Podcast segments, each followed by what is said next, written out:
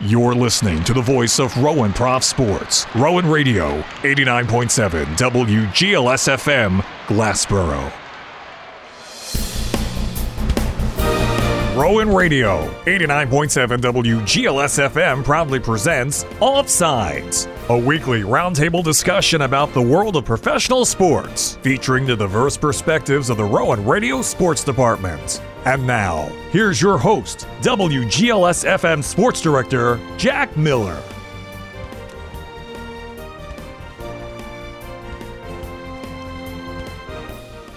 Rowan Radio 89.7 WGLS FM. Welcome everyone to this Wednesday edition of Offsides. I'm your host, WGLS Sports Director Jack Miller, and we have a lot to talk about here on this Wednesday edition of Offsides where we have Embiid doing historical things, Bucks in a coach France uh, f- uh, frenzy, and the MLB announced their Hall of Fame members not too long ago, but I'm joined with three fantastic guests here on this Offsides Aidan Dougherty, Tom Hill, and Chris Gazillo. And uh, I want to start off with Joel Embiid today because Joel Embiid, he dropped on 70, a, a 70 bomb on Monday against the San Antonio Spurs. And I'll go right to you, Doc, because you bought tickets and sold them. All right, man. You, you we didn't have to start this conversation, but I'll run down the story of I actually bought this 10 game package of Sixers tickets for that game because I just kind of want to see Wembanyama. But it, I literally was like, we had the me and Jack had our first class because MLK Day, so our first Monday class was uh, yesterday. Uh, excuse me, Monday, two Yeah. days ago. Um, so I told my dad, I was like, just sell him. Like, I'll see Wembanyama. He's gonna be good for the next 15 years. Um, little did I But then know. you you missed the most historical day in Sixers Li- history. Little little did I know that, that Joel Embiid was just going to drop 70. But I sleep well at night that if I was there, Joel Embiid would have just dropped 32 and called it a night. So I think I actually helped him um, in a sense. Uh, well, he's the first ever player to have 70, 15, and 5. Um, but uh, I'll swing things over to uh, Tom and Chris. I'll start with you, Tom. Uh, Tom, Embiid dropped 70 against the Spurs. Uh, Spurs have been struggling on defense the entire season, but it's still impressive no matter what that a basketball player is able to drop 70. We've had three players drop 70 in the past uh, year, pretty much, where we had Donovan Mitchell, Damian Lillard, and now Joel Embiid within the past two years, all dropping 70. Is this a new trend that we're going to be seeing uh, throughout the NBA where someone's just going to crack the scoring column, the record column, uh, every so often?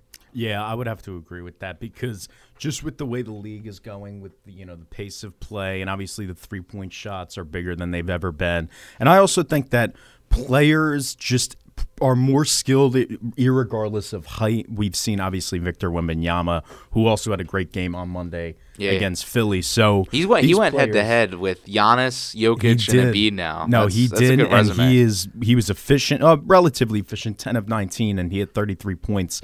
But Embiid's dropping seventy, and you get these centers who can shoot from downtown and space the floor. And I also think that you know when you see a night like seventy points, obviously people in the NBA, everyone kind of I think sometimes we overthink it. We're like you know the efficiency, or sometimes you know we look ahead to the playoffs with a player like Embiid. I think sometimes people narrative you know, drive their narratives about a player like Joel. But when you see a night like 70 points, and I know it's at home against the Spurs, you just have to sit back and appreciate it. And I'm glad that, you know, every so often we get these outings from athletes and they're just otherworldly. And we really see just how otherworldly Joel is as a player. And we've pretty much been seeing that all season long.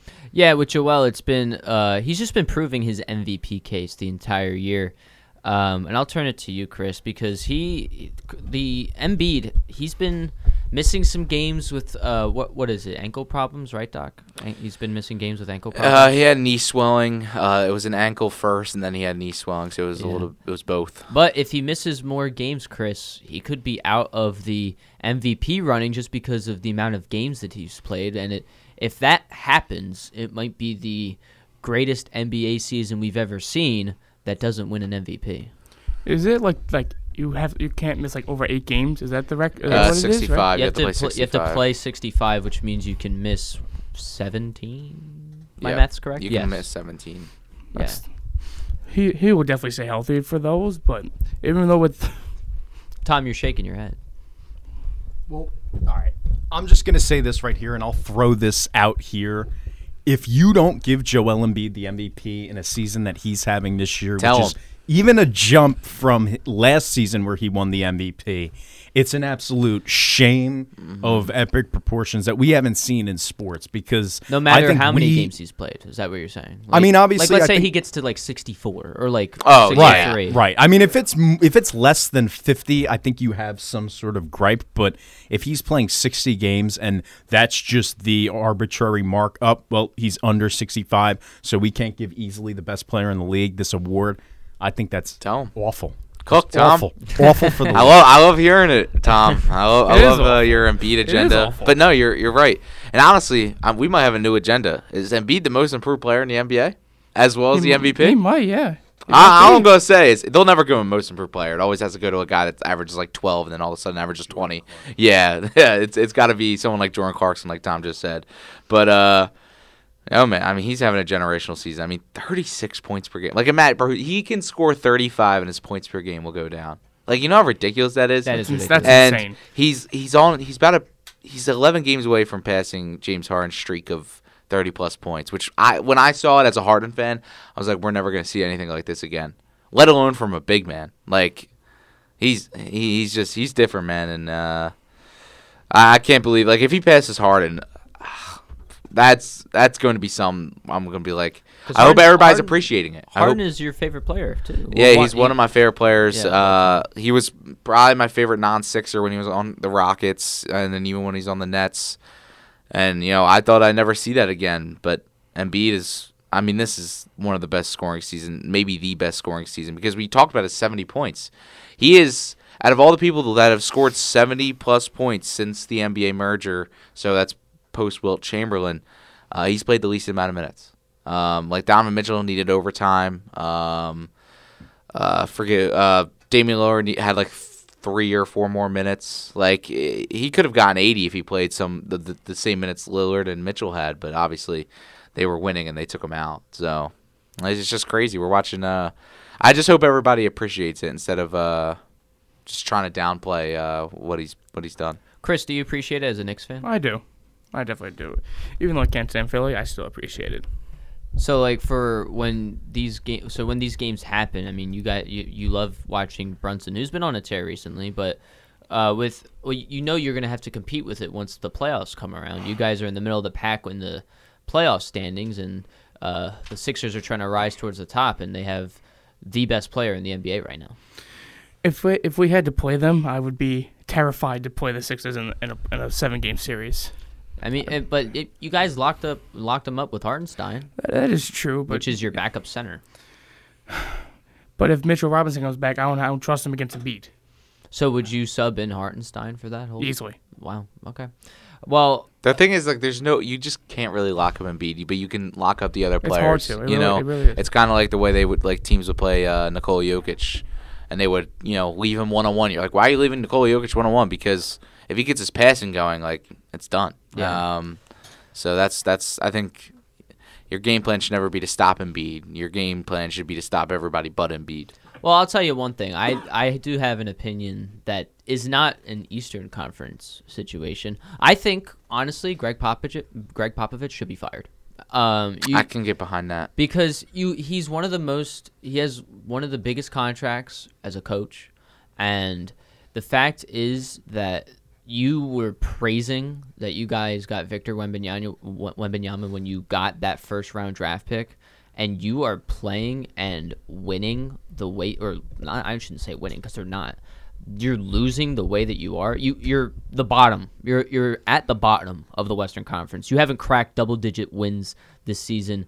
You kind of I don't. I like honestly. He was genuinely. I think he was joking when he said, "Oh, Victor Wembanyama, we're uh, he's gonna lock up Joel Embiid that night." I, I mean, He always he always jokes before pregame presses. He kind of like knows he's on his way out, and he's just kind of having fun. so but the Spurs they're eight and thirty five, and they're still riding with Gregg Popovich. I understand that he's given you championships for the longest time, but you can't keep a guy like Gregg Popovich when you're having records like this. You can't. This can't keep happening, Tom.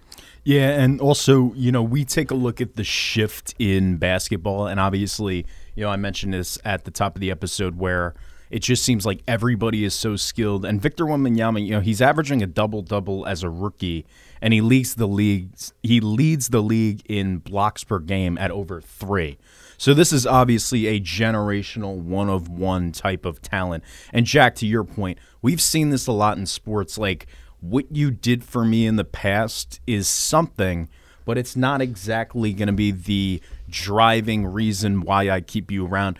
We see it Well, in the the, Bucks NFL don't know that. with Bill Belichick. We'll yeah. get to that later. Yeah, we're getting to that later. Yeah.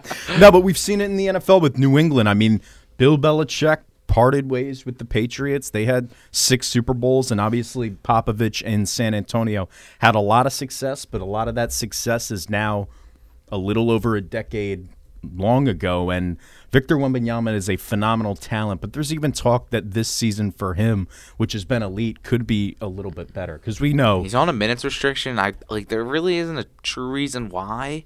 Everybody's just kind of accepted it. maybe health Um, or maybe like they're being too cautious. yeah, like they his like they know they suck. Like so, don't put too much wear and tear on his body. But it's it's just like, man, he like he'll he'll score like 38 in like 26 minutes. You're like, this guy, this rookie could have gotten 50 if he's not on a minutes restriction. And you're just like, you feel like.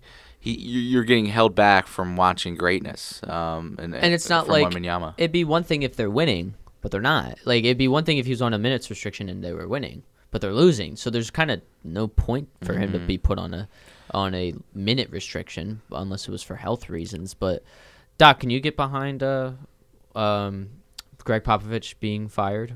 I mean, you were saying it earlier that you were like, I could see it. Yeah, I, I could get behind it. Like if the Spurs did it tomorrow, like I could see where they're coming from. But I also see the side of you know let's keep him because look, right now the Spurs don't truly care about winning. They're just caring about development of their number one overall pick to make sure that he is the generational prospect that we've heard about from two three years ago. And I think Popovich is a guy that you know can unlock it. I think he's teaching Wembanyama some lessons, even though it sucks now, like the lessons of you know there's a minutes restriction. Like we got to make sure you're healthy. You know you don't you'd be reckless. Like you're you're 18, 19. Like uh, you got to get learn some life lessons of also. You know, it feels like they almost go out there and, and don't treat him like he's a star on the team as well. I think he's also maybe learning better team basketball that way. It sucks. Again, I watch every Spurs game and it's just like I watched Wembanyama have like a seal on like Tobias Harris uh, on Monday night and them not pass him the ball, and I'm like, like, come on. But I guess he's gonna learn some lessons. It's tough love, but I can see where Popovich is coming from, and I think that's why they would keep him in a sense that he has done it before. Like he, he's worked with Duncan, he's worked with uh, a lot of other very talented big men, and uh, I think they're just gonna let him at least get a year or two with Wembanyama before he retires. Because I think that's a coach you don't you don't uh fire. Fire, I think yeah. that's a coach where you mutually part ways, or he retires so it looks like it's his part. You in know, fairness to Popovich, the talent around Victor is very Mm. me and you. uninspiring. Yeah, Devin Vassell is okay. Keldon Johnson is okay, but you know, obviously Tre Jones, but it's not exactly like he's got like a closer or not even like a, Like, yeah, a two, but Yeah. like at least gets him somebody like a, a Tyrese Maxey or someone maybe not even that good, but he doesn't have anyone anywhere. Dejounte near Murray as coming back home. as Ma- wait that That's the crazy thing because it's Like, not yeah, should they have kept him? Uh, Well, no, no, because 'cause they, they they, ended up winning the trade. But if they trade back for him in the next two weeks, That'd like, be something. That'd be. It'd, I feel like that'd be a win-win for San Antonio. They probably win both trades. I can't But have I like, on my screen. dude, they, them having him running point is a little, uh, a little disgusting. But I will say, we you talked about like their bad support of supporting cast. You know, they showed up the one game against um, uh, the Milwaukee Bucks on national television, and you saw Wembanyama go go head to head with Giannis Antetokounmpo from from like game twenty it was, and you're just like, look at look at what this guy can be. Uh, and I think that's my main takeaway. So if he just gets gets something, man, because all the attention's on him. I mean, he's a rookie, and, it's like LeBron. Like the scouting report, the first guy on that list is Victor Wembanyama. You don't see that too much, even from the former first round uh, overall picks in their rookie season. Yeah, later on in the show, we're going to talk about a fire and hire. But Chris, I want to talk to you about potentially firing uh, Gregg Popovich. But do you think that he should retire instead. Kind of what uh, Doc was referencing and why. I don't know if, if he should retire. I mean, if, let's let's say they fire him. Do you think that someone else will go and hire him? I mean, Qu- question. Um, I mean, probably not as a head coach, but I would say Maybe like an probably as- assistant, like maybe? maybe assistant. But that doesn't. If you fire him, yeah, I mean, it's just some. He's going to be part, probably part of an organization, but I wouldn't even say as a head coach anymore. he's been there for how long? What, like 10, 11, Way long, long- long, longer, right? Probably way longer. Yeah. Could someone fact check me on that? I, I don't know, like thir- yeah. Yeah, it's been it's they they've it's, It's- he's been around for a long time. At some point, he's just got to say like, I can't do this anymore. Like, I can't take another team to the promised land, and I gotta I gotta get out of here Mm-hmm. But I think his last quest is to get another ring. He's also was the- not he- not to get another ring, but have to have like another almost like child We with also gotta- Wembanyama. Actually, let's backtrack a little bit because we also got to remember that this guy also is the president of the San Antonio Spurs too. Oh yeah, so he, yeah, about that. Hey, he, he he goes on his own terms. You know, yeah, so not he's gonna gonna fire him. retire. Yeah. he's gonna retire. and he's kind of hinted at retirement for a while, but uh, it hasn't. He's never really uh, fulfilled it. Obviously, as he's still coaching. So, but I think it's it's coming down the line. But I think them getting that first uh, overall pick kind of made him like, hey, you know, I think Since '96, I'll come back. coached. Yeah, it's crazy. He coached Robinson all the way to Wembanyama. That feels Robinson, Duncan, Wembanyama. That's a, that's cra- that's a crazy kind of coaching resume. You've Mm-hmm. developed those guys. You've developed Duncan. Uh, uh, you developed. Uh, like Robinson. He developed. or not Duncan. I, I said Duncan. David. Yeah, David yeah, David Robinson. David Robinson. Um, Tim Duncan was his big. Tim Duncan. Yeah. And that's on. And that, these are just big men. Obviously, he big part of Kawhi's success. Yeah. But uh, yeah, Gregg Popovich uh, definitely. Well, he's going to be in consideration for something uh, at the end of the Spurs year if this continues. But who do we think? Going back to Embiid, who th- who do we think scores seventy plus next? Because last two years it was Damian Lillard. Next, uh, and then it was uh, Donovan Mitchell. Uh, now it's Embiid. Um, if anyone wants to start, by all means, go right ahead. But uh, I was I wouldn't be surprised if it was Luka. Luka's that's what that's what I had. I had Luka or Giannis. I think those guys can easily take over a game and just not stop scoring. Especially Luka's a good answer because he can shoot from everywhere. But Giannis, I mean, he he's developed a jump shot a little bit, but I wouldn't I wouldn't be surprised if he just starts driving on everybody. Yeah. I thought you would say Shai. No, I, I was uh, so here's It's the thing. very hard as like a non three point shooter, especially as a guard. Like MB getting it was pretty difficult. Um, Yeah, but my thing was was that um, with uh, with I was thinking about going SGA, but with SGA he has too much star power around him, where he's not going to he's not going to just be exclusively held the ball like that. Like he has to like he has to give it to other players on his team. He has to give it to Chet. He has to give it to J Dubs. Like he just has to. So I I was gonna go with some Thunder bias, but I was like because I'm like I'm not I'm not being realistic then. But uh, Yeah. Tom, who uh, I mean Giannis and Luka, I think are pretty solid answers for me. What do you think? I would have to agree with you and Chris on that Luka take because I think he's kind of that perfect blend of he can shoot the three, but you know Kyrie is there and Kyrie can score, but maybe there is a game where Kyrie, you know, misses time and Luka's just there taking a ton of shots. He could do it even on some decent efficiency. Another guy I was uh, maybe considering would be Jayson Tatum, but to your take, the whole you know Porzingis is there, Jaylen Brown is there, so maybe he doesn't get the shots up that he needs to put up 70, but we've seen Jayson Tatum shoot some tour dates, so maybe he could just keep on firing and, and hit that 70 point threshold. But we've seen it with Devin Booker and Jayson Tatum, kind of a similar archetype of player, but I do think Luka would probably be the odds on favorite. Doc, what do you think? is it illegal? Is it again? illegal to say Embiid? Yes. Um, yeah. all right. I'll give you a real answer, Front and it's an answer that nobody has said. Hey, chill me. Uh, don't call me the a front, a front runner. I did.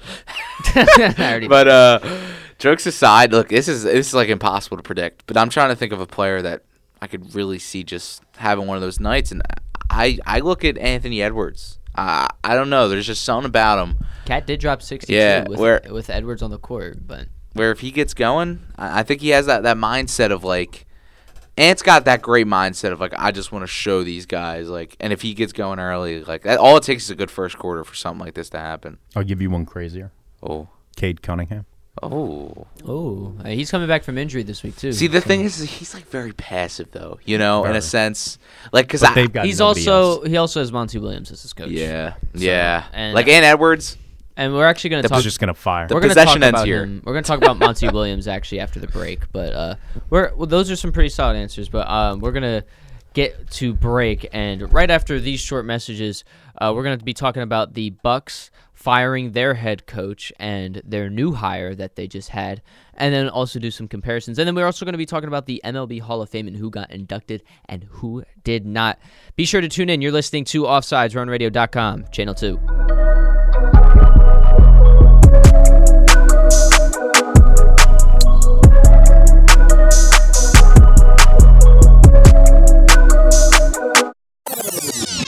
How was your drive to school?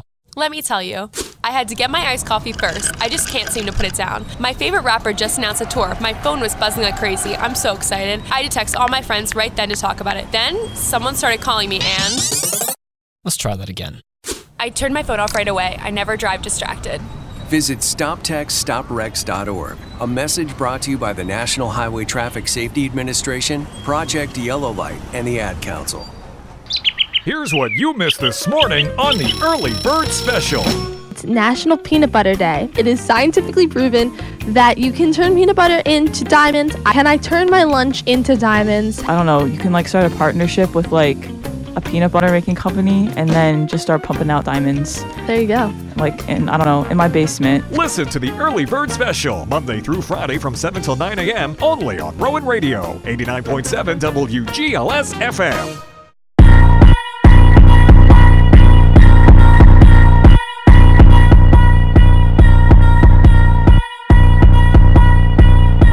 You're tuned in to Offsides, RowanRadio.com, Channel 2.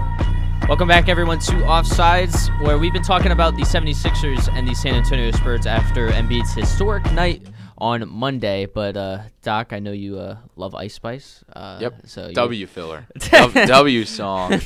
I was getting me and me and Tom were dancing over here. it was more of Chris, but uh, No, I saw Tom. I saw Tom. moving. Tom's bobbing his head. But, but, uh, but we have some more uh, Eastern Conference teams to talk about in the NBA. Uh, Milwaukee Bucks they fired Adrian Griffin after being the second seed in the East.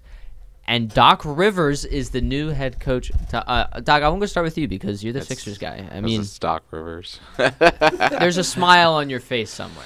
Oh, oh boy. You It's should- big right now. You should have seen the excitement I had when I found out that one of my least favorite coaches, my least favorite coach, ac- actually, um, uh, All time?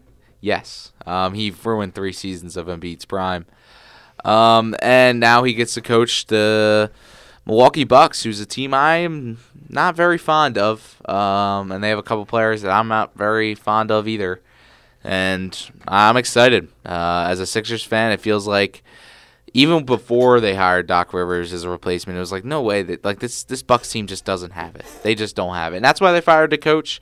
But I, their replacement makes no sense in uh, trying to be level headed with what they're thinking is. But look, I enjoy it. Uh, Sixers, they should eat, they should get passed by the Bucks if they see them in the playoffs. But I do want to say before you know we go to Tom and Chris and, and back to you, Jack, is that it's weird they fired Mike Budenholzer due to the fact that he was bad at playoff adjustments, and then they hired Adrian Griffin in hopes to change that, and they didn't even let him see the playoffs. I I don't Yeah, know what the thinking true. is. That is true. Um, I think they're scared right now because Dame's older, Giannis is older. Even though he signed that extension, that just because you extend don't mean you're loyal. Um, you, there's trade requests all the time, and Brook Lopez is older, Khris Middleton's older.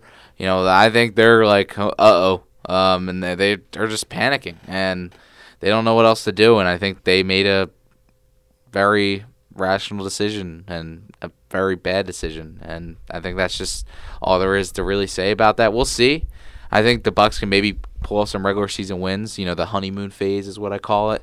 As you know, when you're like, oh, they fired our coach, maybe we should start stepping up and playing better. Um, and Doc Rivers, you know, he's, still a good locker room guy, but he's not very good at X's and O's and all that when it comes down to you know the nitty gritty. Yeah, and it's uh I honestly think it's a downgrade. I mean, you went from Adrian Griffin, who wasn't even that bad of a coach. Like he, the Bucks are doing well. They're, they're really doing well this season.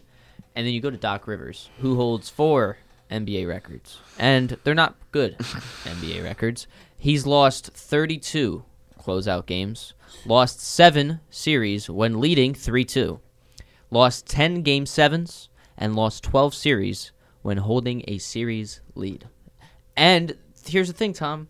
As Doc was saying, the Bucks, they're all they wanted a playoff improvement. They didn't like how Mike Budenholzer was handling the playoffs.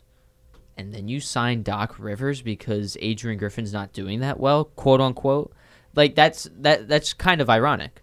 Yeah, it's pretty ironic. And boy, I'm pretty sure Mike Budenholzer is actually still getting paid by Milwaukee. Oh yeah, so they're even paying while three not coaches. being a coach right now. Yeah, I saw that as well. So if I'm Mike Budenholzer right now, I'm uh, giggling somewhere. He's kicking his feet But on yeah, an island. Yeah, it's just nothing but rainbows and sunshine. No, but you know when you take a look at this firing, you know it, it's it's interesting. So they were 30 and 13, their record before the firing, and then they get rid of Griffin. And I guess it seems like early, you know, tell seems to be that him and Giannis didn't really see eye to eye. Which Giannis was the reason he was hired, by the way. Right. Giannis really vetted this guy and, and advocated for him to get this job. And, and now you fire him. And, you know, it is kind of an interesting look at, I don't want to say the complete devaluing of NBA coaches, but, you know, if you were to bring in Doc Rivers, and Doc, to your point, you know, he's not an X's and O's coach, then what was the decision? You know, if you fire Budenholzer because he's not good at adjustments in the playoffs, and then Doc Rivers is a significant downgrade from Budenholzer, what's really the logic? Did you panic I think with they're just- Griffin, and now you're trying to get out of that panic? Yeah, But think- why panic with Griffin? He I- was doing fine. I think they're trying to save the locker room because there was a report from Chris Haynes that, you know, he kind of got on the players for not bringing the intensity defensively and, and just bringing the intensity overall uh, night in and night out. And he got on them and he tried to hold them accountable. So they bring in a coach that doesn't hold players accountable. I mean, I think it's just Giannis and Dame. I don't know. I, think they want to be babied, and if that's what they want, then then that's cool. But I think they just hired Doc to save a locker room because no locker rooms really had, ever had a problem with Doc until he ends up, uh, you know, flaming out in the playoffs. But if, it's the playoff narrative, or not narrative, but it's reasons why Budenholzer lost his job, and they did fall apart last year, I would admit. But now you have a better team with Damian Lillard. You know what really is the logic? Is the logic we got rid of Adrian Griffin because he's too tough on the players, he has too much of them defensively, and he's you know going at it with our star. So we're gonna bend for our star and bring in Doc Rivers. And I guess you hope the chemistry figures itself out, or is it the entire issue was Giannis and Griffin, and now Griffin's out of the building, so the issue is gone? But I don't mm-hmm. think the issue is gone per se. it's it's such a odd reasoning for this coaching stuff to happen because when you look at the whole picture, it's it's it's Budenholzer being a problem in the playoffs because I I mean it's Giannis being uh, getting injured and then the Heat just took over in the entire series and he didn't like the playoff adjustments, but. Uh, to your point, I guess like if Adrian Griffin's being too hard on your on your players, I'm I'm sorry, but this is the NBA. Boo hoo. Like, Yeah. you like if you want them to play better defense and you're just getting on Giannis for making mistakes. Okay, that's what a coach should be doing. He should be making your players get better, no matter what their status level on the team Do you want me to read or in the NBA. exactly what the report says? Sure. Yeah. Um, let me uh, let me find it real quick. But uh, so it talks about uh, in the report, Chris Haynes, very known NBA reporter, especially when it comes to like players, news, locker room stuff. He's actually very close to Damian Lillard, which is why I was shocked by this development of him kind of not calling him out. But the report was basically like Dame kind of got called out. So after their loss to the Indiana Pacers uh, in the in-season tournament, Griffin called a meeting with Antetokounmpo, Lillard, Middleton, and Lopez. Sources say all four spoke on what was working, what wasn't working, and what they could be best be utilized. Griffin was stern in telling the players that sacrifice was required. He pointed out how some of their teammates would frequently be open when Antetokounmpo and Lillard would drive to the basket, and he called them out for not bringing defensive intensity on a nightly basis. And they actually ended up winning seven in a row after that. But for some reason, they said the report. The next paragraph says something still wasn't right, and I I don't know what that something is. That's I- Griffin doing his job. Yeah, from what I'm hearing. Coach, And- coaches seven got straight. fired for holding players Yeah. accountable. Uh, it's it's tough. You know, the player empowerment movement. Uh, some players just don't want to be. Um, they just don't want to be held accountable, and I, I guess Giannis is kind of becoming one of those players. And and I feel like Lillard kind of always has become one of those players. I think that's why they the Blazers still have Chauncey Billups as their head coach. He kind of handpicked him because. Chauncey Billups, you know, he was a new head coach. He wasn't going to just come in and try to run things. And that's probably why Giannis wanted Giannis didn't want Nick Nurse reportedly. Adrian Griffin was an assistant to Nick Nurse, so kind of similar, just different person. And I think that's kind of why he thought he could bully Adrian Griffin more than because Nick Nurse was not. He was Nick Nurse ain't getting bullied by anybody. Uh, that's just who he is, and that's why he's a great coach. But uh, it's it's disappointing to see somebody like Giannis and, and kind of quote unquote run from the grind, if you will. It's a hmm. shameful development too, especially from Giannis. You know, the perspective looking at it as we're looking at Giannis through this lens, because obviously Damian Lillard has never been, you know, stout defensively, but Giannis is and still is and has been throughout his career. So, you know, if that report holds some truth and has some merit to it that he didn't like Griffin because he got on him for his, you know, lack of defense, it's kind of interesting that Giannis was the one to take offense to this because, to Doc's point, you handpick these coaches.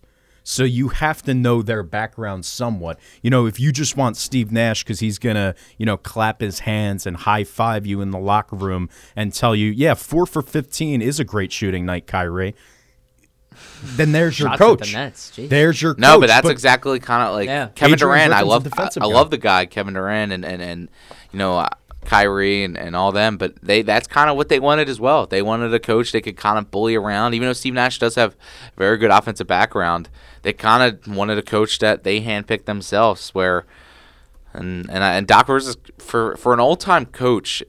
Not he's like one of the only ones that doesn't hold players accountable as much as uh, so you know, we talk about Popovich. Popovich, he'll grill his players pr- post game co- press conference. He'll he'll grill them to the media, Yeah. not just to themselves. So, you know, it's just weird, and uh, the whole situation's funky. And, I, I hope there's more to come out of the situation.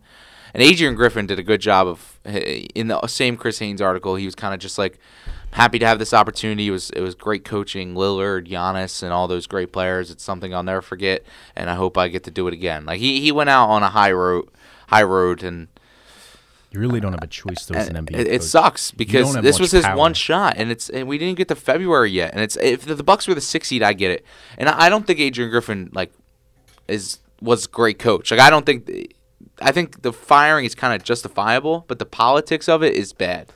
Like you're the second seed, you're 30 and 13. You're you're you're really not like bad. Like you're you're not like if the Bucks were like the That's sixth seed. every NBA's team's dream each season is Yeah. to be 30 and 13. And if the Bucks were like the sixth seed, I'd get it. Like I'd I'd get like you know something's just not going right. Like yeah, if you're like f- around 500, But they didn't even give Sure. him like uh, give him the benefit of the doubt, man. Like just uh, give him give him a chance that he's also a first year head coach. Like he's gonna learn as the year goes on. Then you hope by game eighty two, you know, he's the best version of himself, and that's kind of what you hope for in these first year head coaches. But they didn't give him a chance, and I hope he gets a chance somewhere else.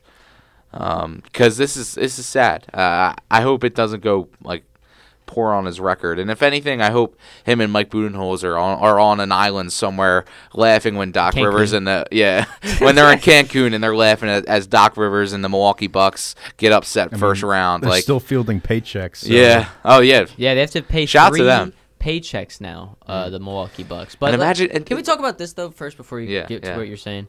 Monty Williams did not get fired before him.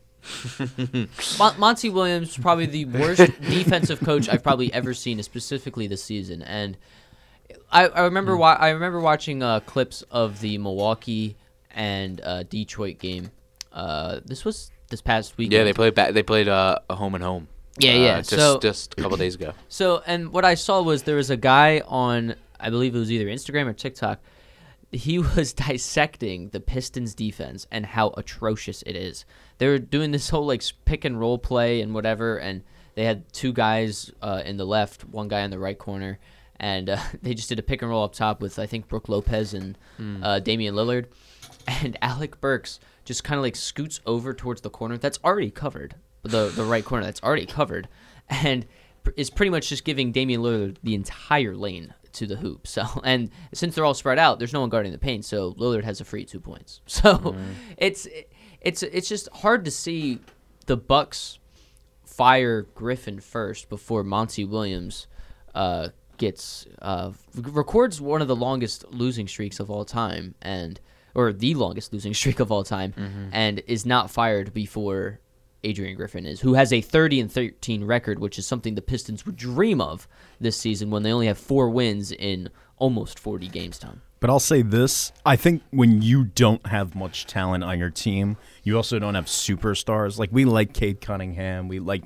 Jalen Duren, but let's not pretend any of these guys are anywhere near the level of these Milwaukee players. So I feel like a lot of the disconnect and con, um, contention with teams and players and their coaches, it's a lot of egos on winning teams, and these coaches, coaches of superstars, don't have any power but coaches of you know no talent like Monty Williams has, they tend to get a little bit more leeway. And I also think the fact that Monty Williams, when he was in Phoenix, kind of mm-hmm. went through something similar. Where I mean, they did have more talent before they got Chris Paul. That Suns team did than this Pistons team. And he But- also has contract. Right. I don't. The and Pistons owners, they're probably not making enough money to pay two head coaching contracts right now. Uh, I so mean, one team's paying three. yeah, yeah, one team. That's honestly. I- I think is that is that a record? Do It's you think? be, Like yeah. because I like the Sixers have played paid two coaches at the same time, like they are right now. Well, not anymore because Doc just got hired, but um, like I've seen them pay two coaches before Brett Brown, Doc Rivers at the same time, but three.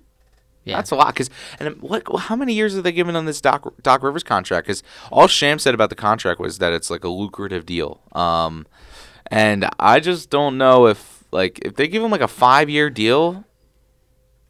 You're telling me Doc Rivers is going to be the head coach of the Milwaukee Bucks in four or five years? Uh, you're going to be paying that could be possibly another coaching contract. So I don't know. Pistons also whiffed on draft picks. Killian Hayes, Isaiah Stewart. Yeah, it's not Monty Williams' fault, but Monty Williams also is not that great of a head coach. I think they were just trying to get him to change the culture, and I think he's done an awful job at changing culture because their culture has gotten a lot worse. And I think that's kind of why it's like it's like wow, I thought he was going to go in there, culture flipped.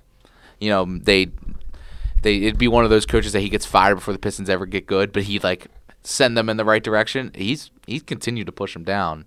So to Jack's point, like I think I think Monty Williams will go, but I think they'll at least give him to the end of the season and maybe ask some of the players how they feel about him. And you know, if, if you know if some of them are out on him, let him go. Yeah, I think that's what the whole thing has to be. But Chris, what do you see about this whole Detroit Pistons, Milwaukee Bucks uh, situation?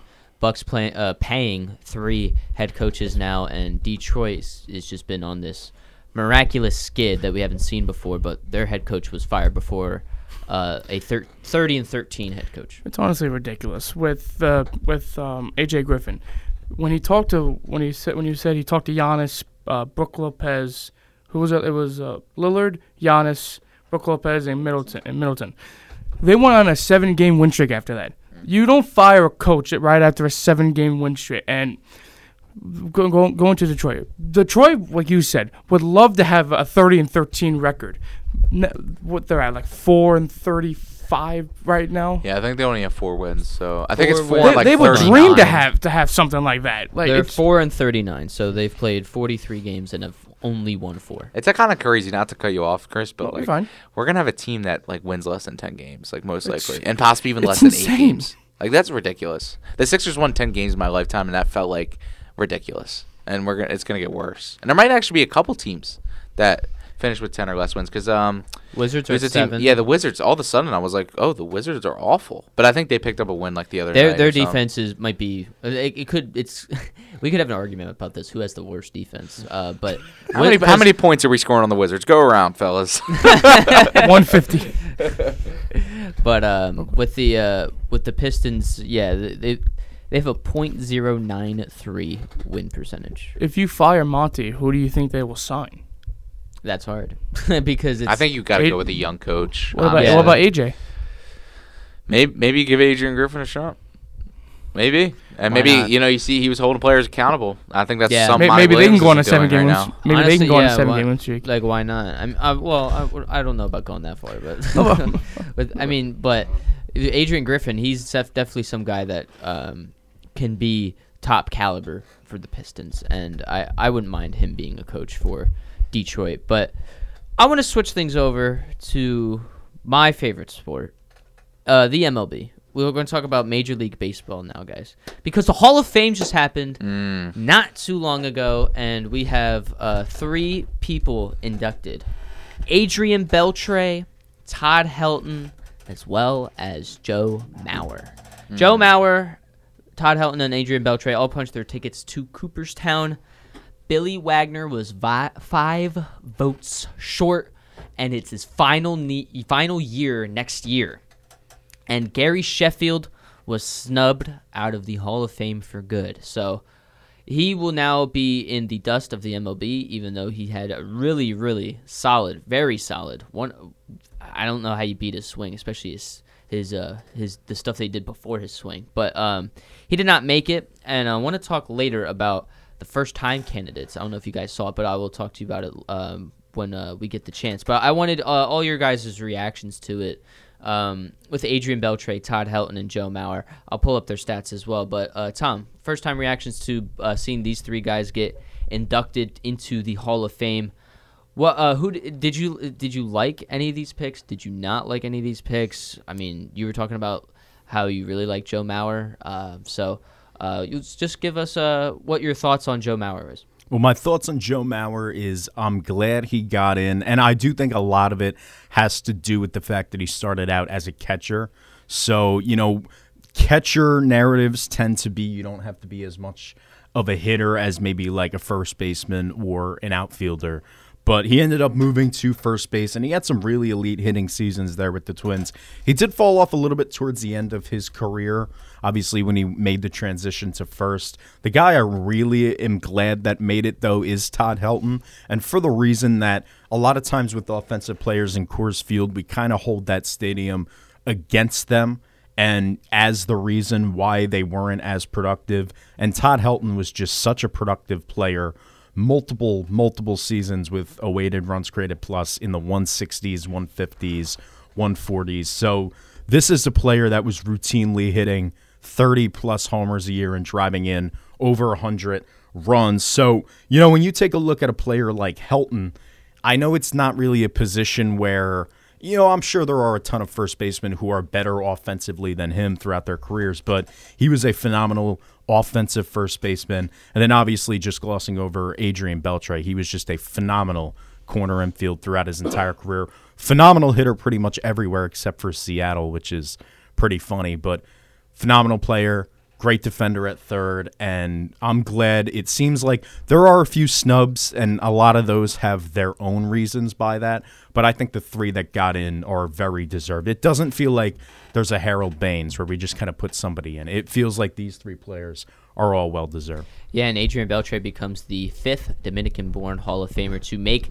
the Hall of Fame in the MLB. I do want to touch on Joe Mauer's 2009 season that he had when he won uh, AL MVP. He was an All-Star as well, Gold Glove winner, Silver Slugger, just all around great. 365 batting average, which was first in the MLB. 444 on base percentage, which was first. First in the AL in slugging and as well as OPS. 28 home runs, which was a career high, as well as 96 RBIs. Joe Mauer definitely deserves it. And as a first ballot, I'm not I'm not disappointed with it, Doc. Uh, with Joe Mauer being in the Hall of Fame, first ballot Hall of Famer, you can't go wrong with it. Yeah, I think Joe Mauer, especially because MLB puts position in perspective, obviously. So, you know, they're not holding a right fielder up to the same standards as a catcher because it's just harder, you know, uh, long term at least, especially. So I, I think he deserved it. Obviously, I think they made the right choice, like Tom said. Tom made a great point that they all deserved it, and I think that's one of the best thing about the MLB is usually typically don't say, "Oh, this guy didn't deserve it," uh, except Baines, like you said, kind of one of those that maybe doesn't deserve to be in there. But that's why it's great, but it's also bad because you have somebody like Wagner who's gonna have to wait another year to get in, and he probably will get in next year. Um, and you got a lot of great players that get left out, um, which we'll get to later, obviously. But it, it's tough. I think Mauer deserved it for sure. I remember watching him. I kind of when I got into baseball, I was kind of at the back end of his you know prime, uh, but he was still a very special player and you know, you heard all about him, and I still remember when he came off the field uh, for the last time. It was kind of an emotional moment, uh, even for me. We, I really only watched him play for like five years at that point.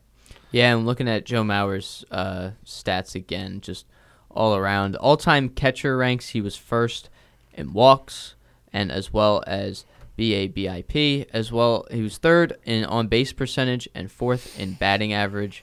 And then he was one of 12 catchers to win an MVP award, one of four catchers to win a batting title, and only catcher to win it three times. And he was just all around impressive. Third twin to be a first ballot Hall of Famer. Fourth, number one draft pick to be elected into the Hall of Fame as well. But I do like Adrian Beltre and Todd Helton in there as well.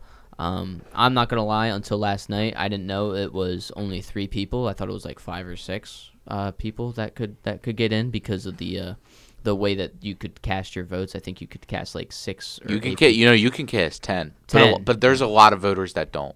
Yeah. There's a lot of voters that will literally vote like one person. Yeah. and it's it's kind of they need to fix that. But They do. But Billy Wagner, five votes short, Chris. Um, Gary Sheffield didn't make it. Um, yeah, and Gary Sheffield can't make it at all in his career. And he was fantastic. Had a few, had a, a uh, a stint with the Yankees. Um, but Billy Wagner short. His last year's last year, uh, in his uh, his last year is next year. So, do you think that Billy Wagner should be in the Hall of Fame, and it's just a matter of who he has to compete with next season? Yes, I, I do. Uh, let me pull up the stats one second. But we can also look at the first-time candidates as well for next year. next year, For yeah, next who are year. they? I didn't I didn't get to see So them yet. let's let me uh, pull them up real quick. So hold on, I have it saved on my Instagram real quick. Here we go. Notable 2025 first-time Hall of Fame candidates: CC Sabathia, Yes, Borderline. Ichiro Suzuki, 100%. Yes, Dustin Pedroia, Yes. Felix Yeah. Felix Hernandez, No. He was great, but n- nah, I think he fell off a little too soon. yeah, uh, Curtis Granderson, No. no, Russell Martin, no, No. no. Hanley Ramirez, No, but Hall of Very good. Oh, very Adam good. Jones. No. Oh, he was special though. I don't know. Okay, there's a few people on here that after this that I'm like, okay, what? It's a pretty Um, good class though for first years, actually. Ian Kinsler, No. he'll be there, but I think they're gonna be like, if he does get in, I don't think. He's had such a weird career. Like it was long, but Yeah. like, was he ever really Here's like a okay, never Hall of done. these Famer? next two, yeah. these next two, I'm like, what are we doing? Brian McCann, No. no, No. Unless they play the Phillies every game. yeah, that's true. And Ben Zobrist, Oh my, Ben Zobrist. And last it's been five years since he retired. yeah. Really? Last and the last one, Troy Tulowitzki. No, but he was special. Injuries really Yeah. derailed him. Yeah, you did get derailed from that. But um, do we think any of those get in on the first ballot? I I'm gonna say Ichiro. yeah, Ichiro will get on the first. I ballot. think CC Sabathia takes a year or two to get in, which is weird. I, I don't understand how that really works. It's like, why do you have a better chance of making the Hall of Fame as the years go on?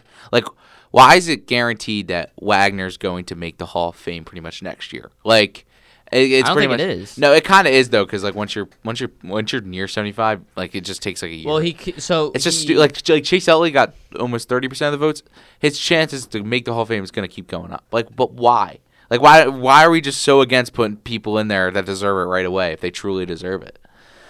I don't know. The whole MLB Hall of Fame thing is weird, and I'm sure we'll get to it in our top five. So top five coming up soon. Yeah. So uh, it'll be coming up in around the next few minutes. But yeah, it is kind of weird though because there has been a lot of snubs, and now Gary Sheffield joins that squad of snubs.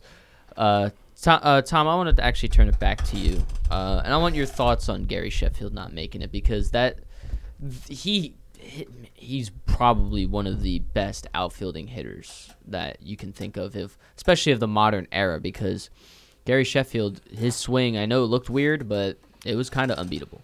Yeah, just an interesting swing. And there are some narrative things that I think are held against Sheffield. I mean, his numbers speak for themselves 141 weighted runs created plus throughout his career, 62 war, which is really, really good. He had a lot of seasons of six war, seven more, and that's kind of like in vogue with a lot of these voters nowadays with you know the analytic community and he really didn't strike out a ton for a player with the amount of pop that he had. He had some seasons where he hit 20 and 30 and 40 homers, and he got a little bit better with age. You know, he was better in his early 30s than he was in his 20s, and he came up so early.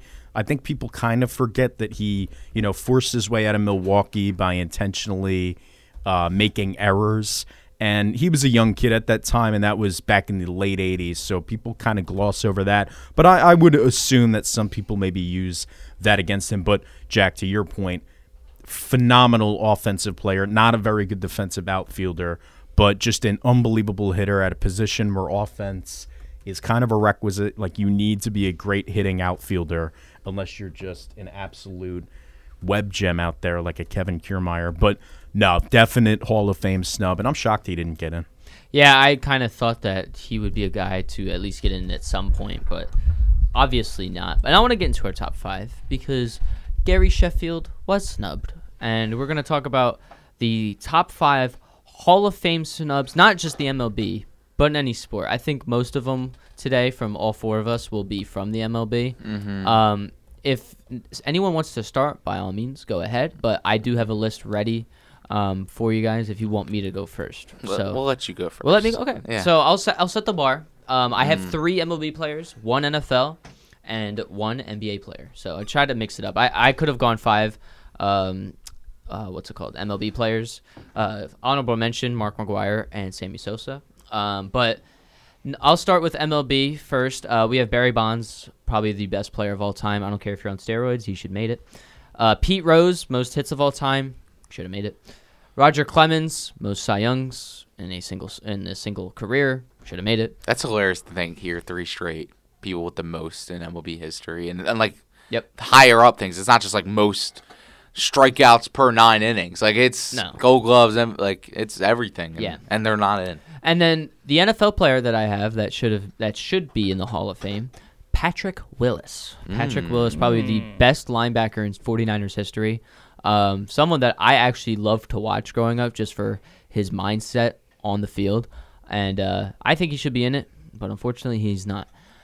And then the NBA player that I have, Yao Ming.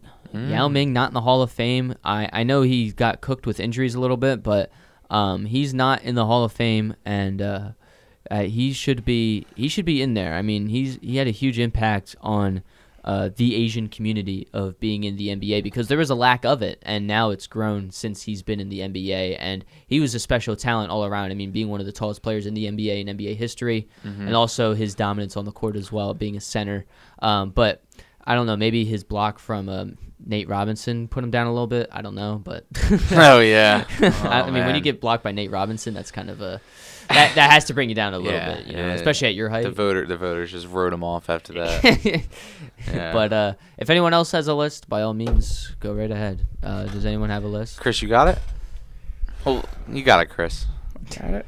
Mine's a pretty generic list, sadly. So, well, I, unless you want me to go, You go first. All right. No, so, I'll give you uh, the normal Barry Bonds. I can go on for days. Uh, the best player in MLB history isn't in the MLB Hall of Fame. Um, so, that's one, and that's all I'll say about it. Ben Wallace uh, in the NBA, very talented rebounder, uh, maybe one of the best of all time. On the Pistons, led them has a lot of great accolades uh, for the NBA threshold to get into the Hall of Fame. I feel like he definitely passed that. The Pistons were like a force to be reckoned with back in the early 2000s. Mhm. Just like the before, like any time before 2010, after 2000, like they were like they would consistently make the Eastern Conference Finals, and they were a scary team to go up against because of how physical they were. Indeed, and uh, I'm trying to think. Well, I, I want to see if I want to include Stoudemire in this list or not, and, and I think I will. Wow. I think I'll put him three. I think he really Okay. did have a pretty underrated career. I think him and Nash were were you know some some of the best basketball we've seen since you know 2000, and I'll put him in again because the NBA threshold it's it's really not hard to get in there, um, and I think he definitely passed it a little bit.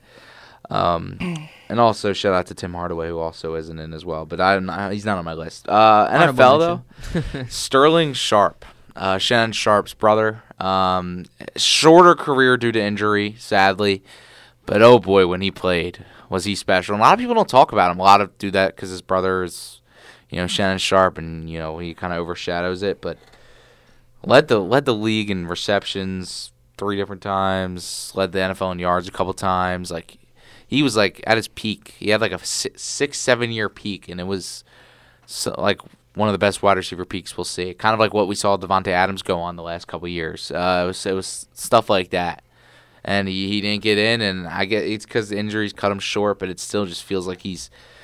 Uh, I I understand the longevity of Hall of Fame, but there's I think there's some cases where longevity just shouldn't matter. Um, and if you're if you got that six seven year span of just specialness, then you deserve to be in. Then last one, I kind of had a tough tough time finding my last one. I think I'll just give it to Sammy Sosa. Um, Sammy Sosa, legend. Again, it's just it's tough, and I could also give it to Roger Clemens as well. Like a bunch of guys in the MLB that just arguably like top 20 25 players of all time aren't in the baseball hall of fame it's like why yeah. it's it's like I, I think the way they do it is wrong and it's why i stopped caring about it um, and why i don't really care about if my favorite players get in because it's it's at this point I, I think they have ruined their hall of fame and then they can't go back anymore to save it it's it's it's in the past now so yep. it's uh, I, I think i could make a top 15 of just of just uh, MLB players. So that's mine. Chris, you're next. All right, five. I'll go Pete Rose. Four. I'll go Kenny Lofton.